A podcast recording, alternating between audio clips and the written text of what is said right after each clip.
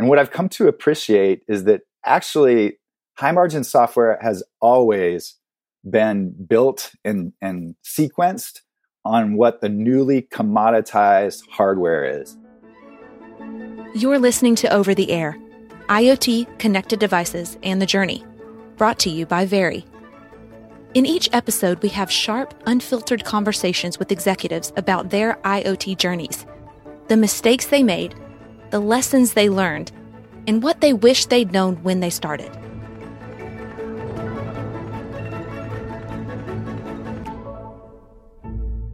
Hey, everybody, welcome back to Over the Air IoT, connected devices, and the journey. Today, we're going to be talking about robotics as a service with my very good friend, Paul Willard, founding partner of Grep VC. Paul, thanks for coming today.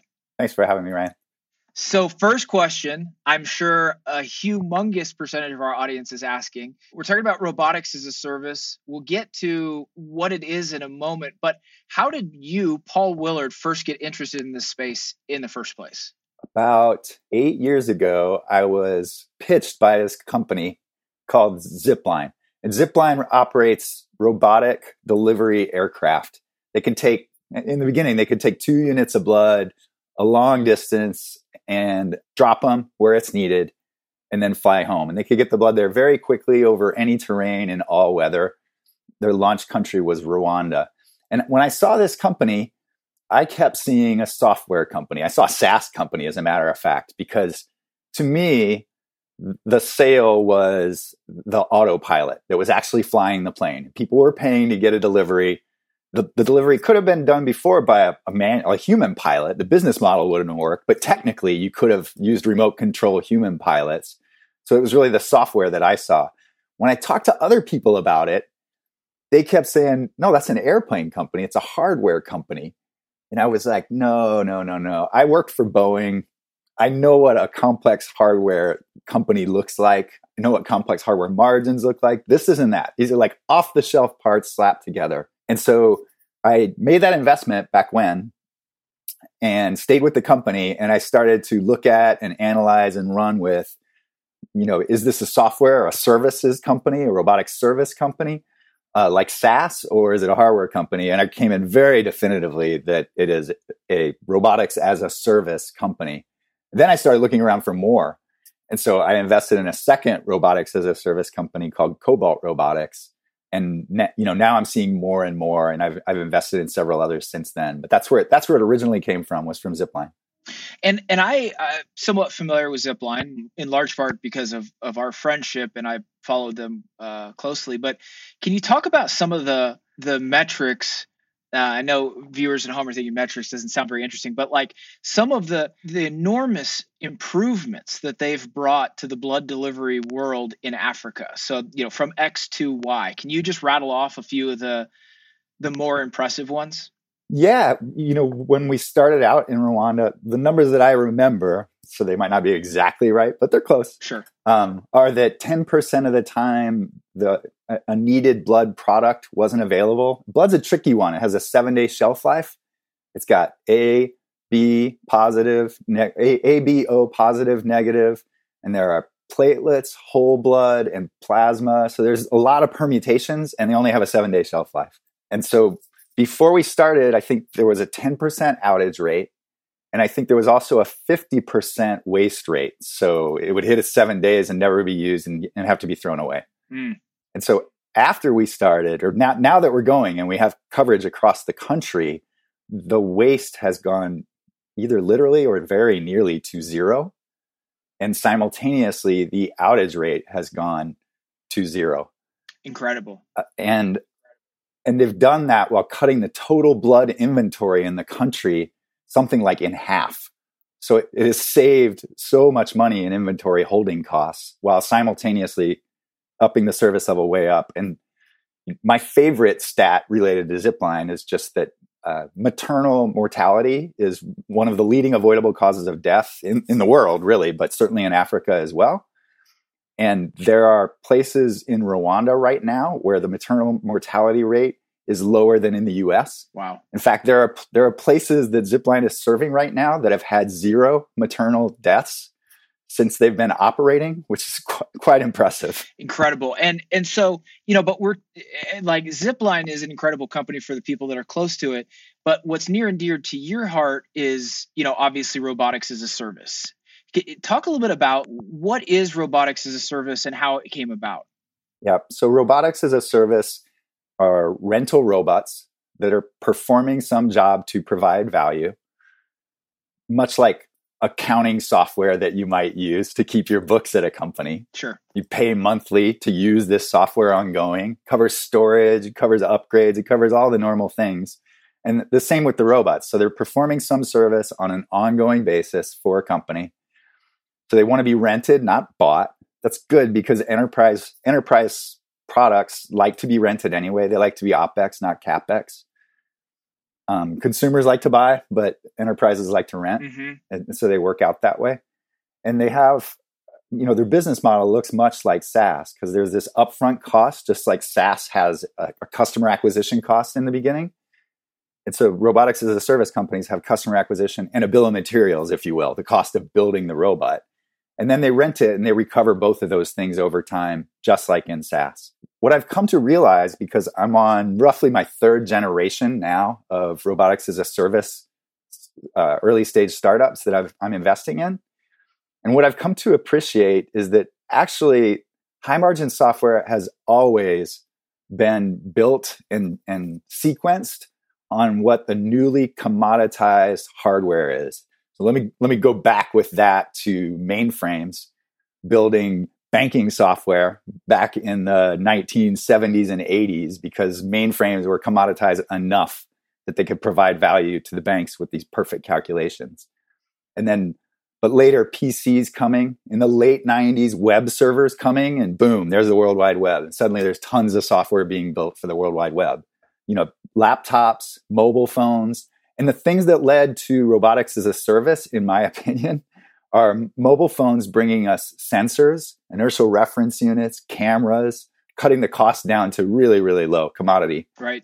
Lithium ion batteries coming out of laptops, and then direct, direct really high reliability, lightweight, high torque, su- super maintenance free motors coming from Tesla, really, and, and turning those into a widespread commodity product. And you can take that set of hardware that I just talked about and package it up and build a whole bunch of different software platforms on top of it that can provide value in the real world. So going back to Zipline as the example that we've been using, you're basically renting drones to provide the service of having a thing dropped at the exact location you're trying to get it to. In this case, blood.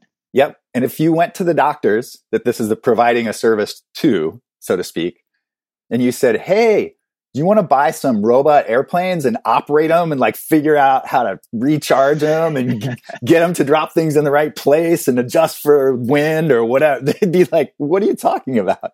Right. Like, they they just want the blood to show up. So it, it's it really is parallel to SaaS in that in that respect. Right right. The, the what they care about is having the thing delivered reliably on time to a particular location. They don't really care how teleportation, does it whatever. And it just happens in this case that this delivery mechanism as a service is, uh, is is the most efficient by far way to get that done. And in other cases, other robots would be able to provide those services more efficiently than whatever existing solution. Yeah, and we already talked about the cost reduction from reducing inventory and centralizing in- inventory to cover, you know, mm-hmm. your, your needs. But there are other things too. COVID vaccine needs a super cold freezer.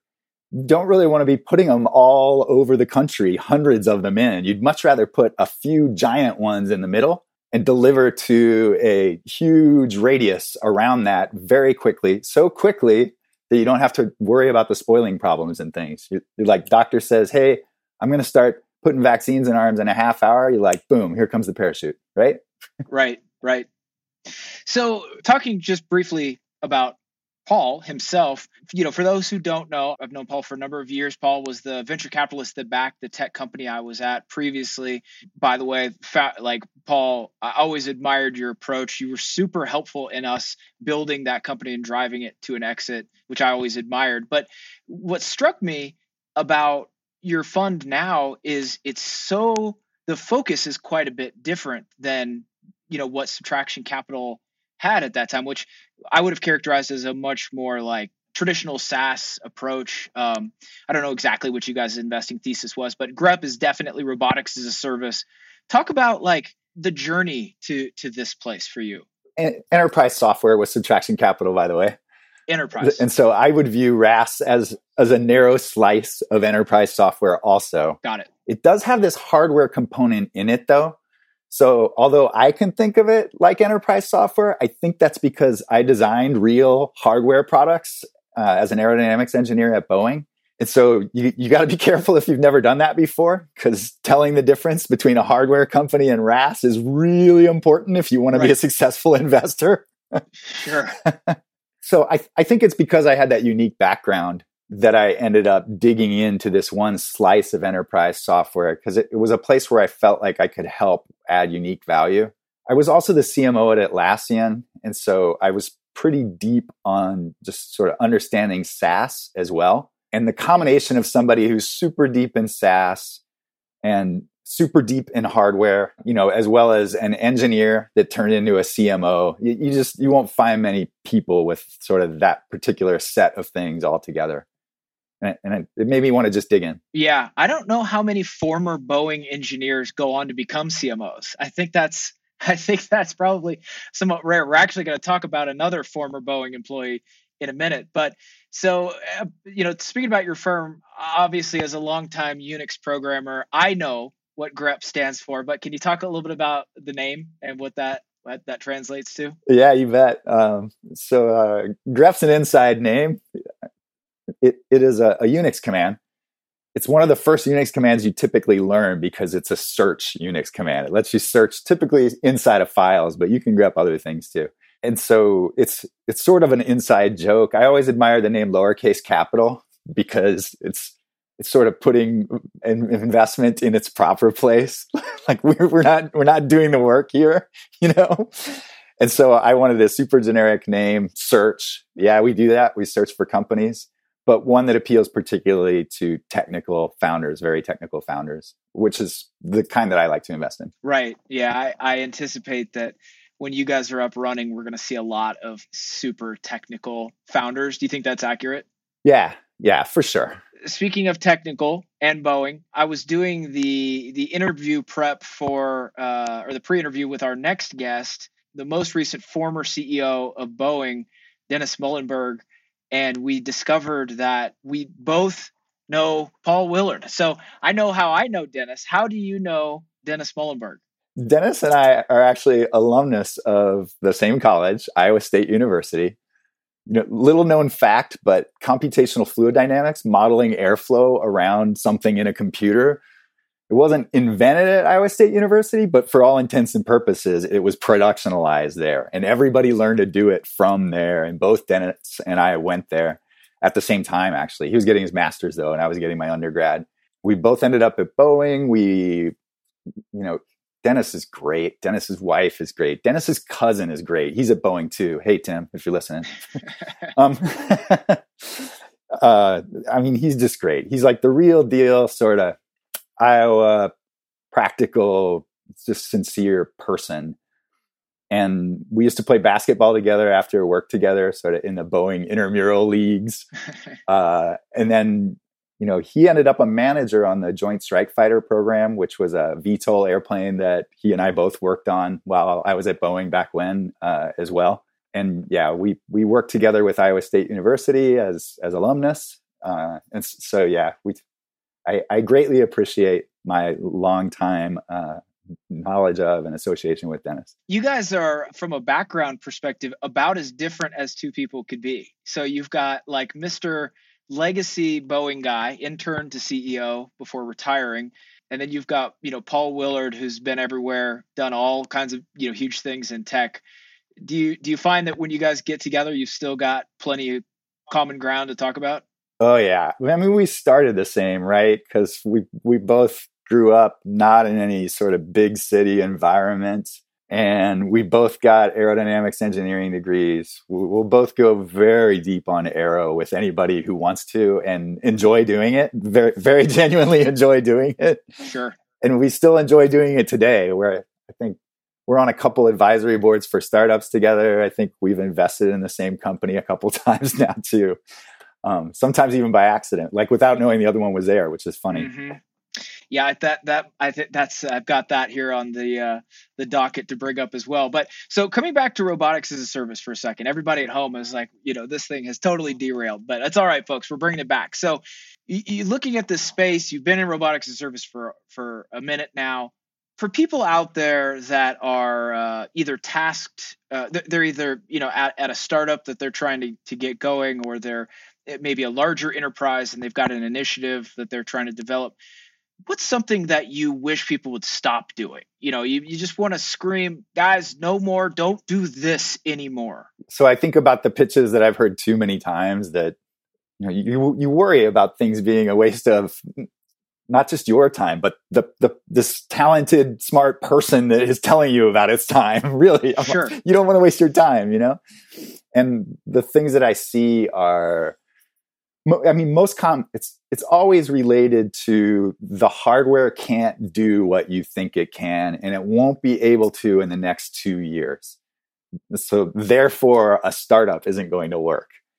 There's a version of it that that, that like aerodynamics is not on Moore's law.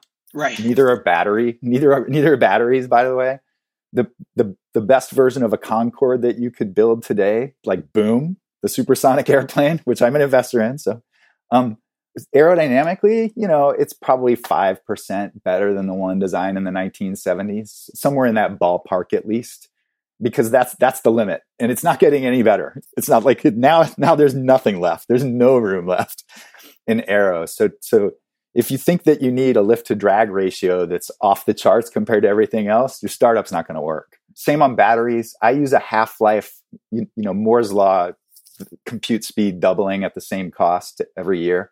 And I use a half life on batteries, so battery capacity doubling at the same cost of seven years. My hardcore battery friends tell me I'm a little bit aggressive, that it's probably more like nine years, but somewhere in that ballpark, you know? And so if you're working on a, com- a company that needs a battery with double the capacity in order to be successful in your MVP, which better be sort of one or two years off, like you're going to have a problem. And then finally, same thing with some hardware. I, you know, I don't know the best example on this, but some, sometimes you'll be trying to get something out of hardware that it, it, can't typically do today. And you're saying, oh, I know the best example of this. Uh, robot arms. I'm going to get some grief for saying this, but I'm going to say it anyway. I don't care. um, but robot arms, say five years ago, people were saying, we're going to use this arm to do this and the arms are going to be super cheap in like a year and they they aren't. They're still you still got to spend 20 30 grand for a, a nice arm right?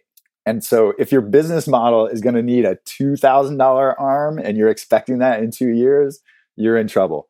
Now one day that won't be true right? And, and i keep watching for the for the day when i think a $2000 arm is two years away because then all of a sudden i'm going to start looking around and i'm going to go okay, who can make the most value with an arm? right. And we'll start and we'll start looking for arm arm robots, so to speak. Interesting. So like the the thing that you see most often, I mean, you I came from uh, an energy storage background a few years ago, and uh, and in fact, w- one of our guests here in a few weeks is well was the head of flying cars at Uber. That business unit has been acquired. I I expect that he's going to have a, probably a very similar view you know that like electric you're only able to cram so much energy into a unit of space and that it, you know it's not like computing power where there's a lot of uh, room for upward improvement you, is this something that you see a lot no you, you see it all the time and i'm I think I was on a panel with him on a stage at a flying stuff conference a couple years ago. okay. And got and I got booed because I said lithium ion batteries are not going to get us there. Like the VTOL airplanes, they, they're just they're not going to have the operational range for a long time.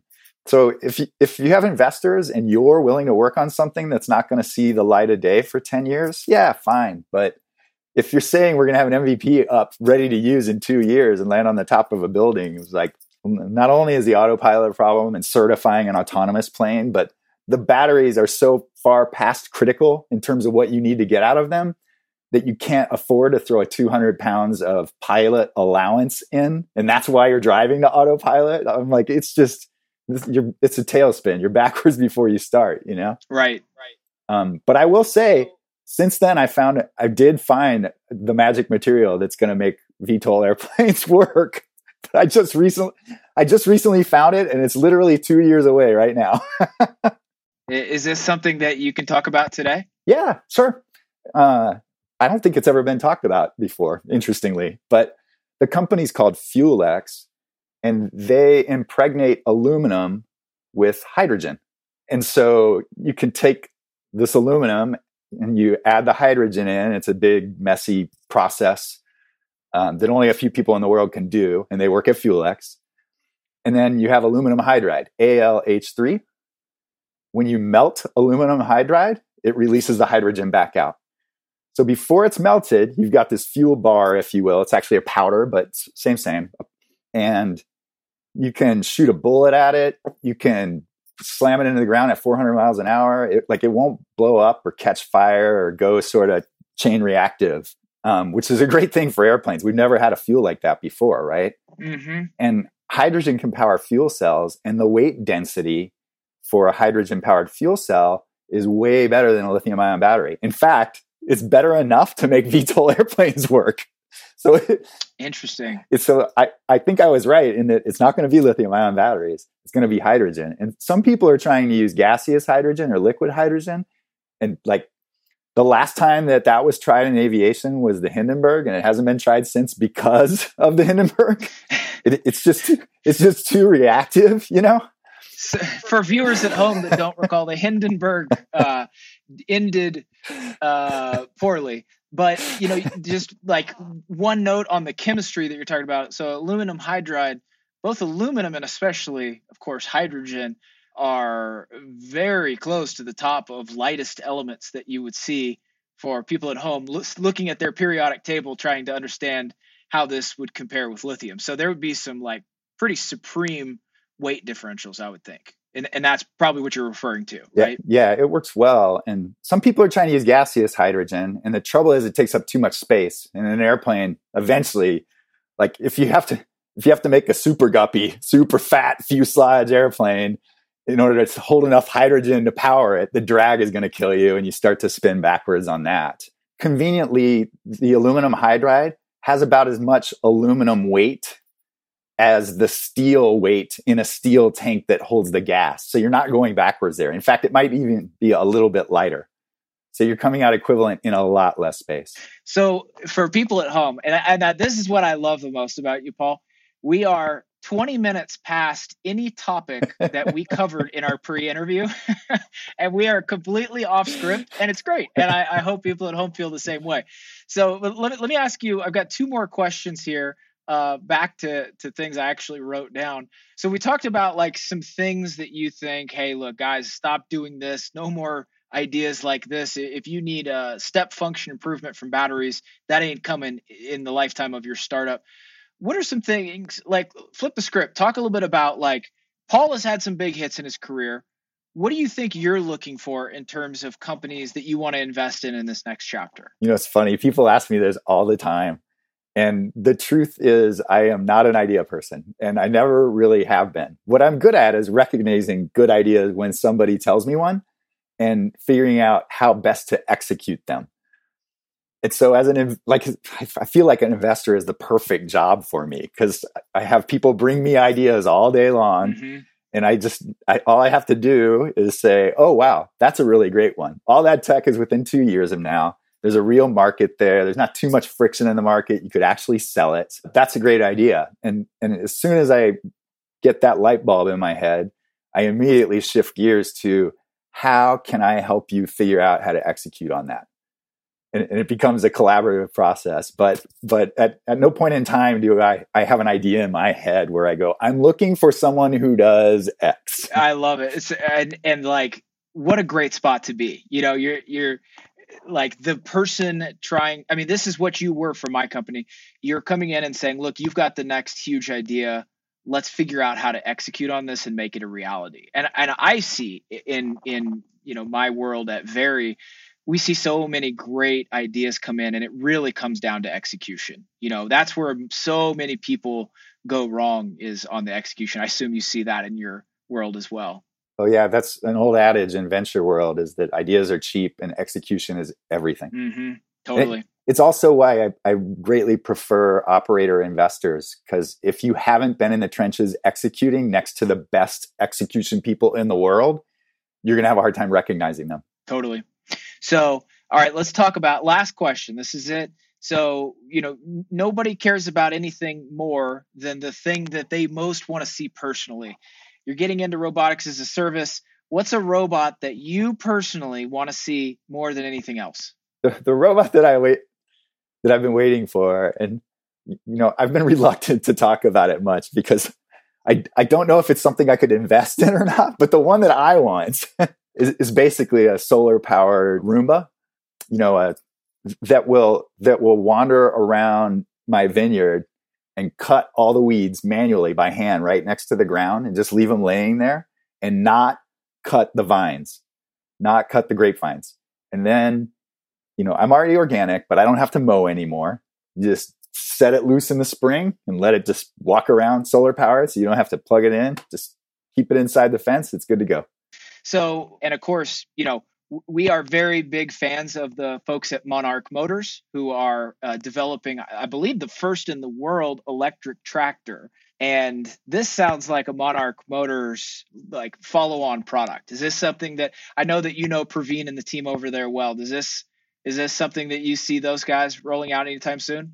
I could see them doing it. Like that tractor, as as nicely sized as it is is is not as small as what's envisioned in my head you know like down right. down to Roomba size but if the if the tractor would do it it would do it at a huge scale so i could see a tractor doing the same thing for really big vineyards you know my my friends at kendall jackson could probably use the tractor autonomously doing that thing which is great I bet the folks at Kendall Jackson have had a very good pandemic. I, I, from what I understand about alcohol sales, it's been a good time to be in that business. Well, Paul, I really appreciate your time. Uh, this has been great. Thanks for coming on the show. And uh, yeah, appreciate it, man. Thanks for everything. Thank you, Ryan. You shouldn't have to worry about IoT projects dragging on or unreliable vendors. You've got enough on your plate. The right team of engineers and project managers can change a pivotal moment for your business into your competitive edge. Very's close knit crew of ambitious problem solvers, continuous improvers, and curious builders know how to turn your ideas into a reality on time and up to your standards. With a focus on mitigating risk and maximizing opportunity, we'll help you build an IoT solution that you can hang your hat on Let's bring your IoT idea to life. Learn more at verypossible.com. You've been listening to Over the Air IoT Connected Devices and the Journey. If you enjoyed today's episode, make sure to hit subscribe in your favorite podcast player and give us a rating. Have a question or an idea for a future episode? Send it to podcast at verypossible.com. See you next time.